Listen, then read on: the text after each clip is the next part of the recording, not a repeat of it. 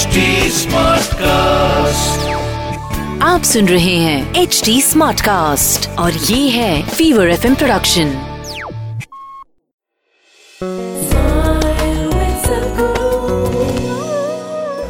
about uh, how come India is supposed to have 33 million gods and goddesses. This happened when our population was 33 million. But after that, we got little shy of creating gods. Because people from outside came and said there is only one god, and we started feeling shy about our many gods, and we reduced it to two dozen. Most Indian homes at least have two dozen, not 33 million, all right? These 33 million, as I said, happened when our population was that much. Tell me, how beautiful the world would be today if everybody had their own god. The problem arose only when hundred people gathered behind one god. That's when the fight started. If you had your god and I had my god, we got nothing to quarrel at least in the other world. Maybe local property we may quarrel, but if problem comes in the local property business, we can always make a deal, isn't it? Yes or no?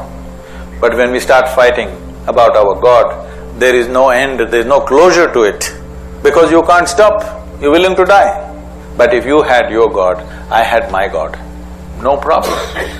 And if you have a child, we'll create another God for him. If you have a grandchild, we'll create another God for him.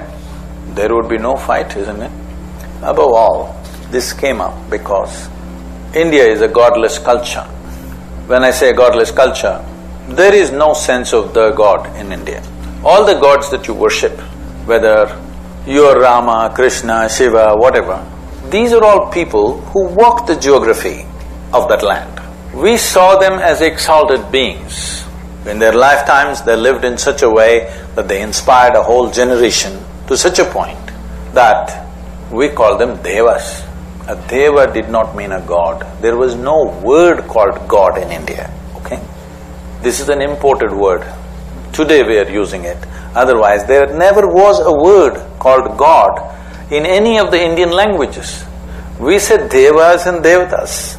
It's very appropriate in India today, they call Sachin Tendulkar as the cricketing god. It's very in sync with our culture because somebody became an extraordinary achievement, almost superhuman kind of achievement. Now we say he's a deva, he's a cricketing god, because nobody ever played cricket like him. Like this, in every sphere of life, we had gods. Whoever rose beyond what is considered normal, we said, he needs to be bowed down to, he needs to be emulated in the society. Not one god who is up there that you never saw, but many gods who are here who rose above what is considered as normal.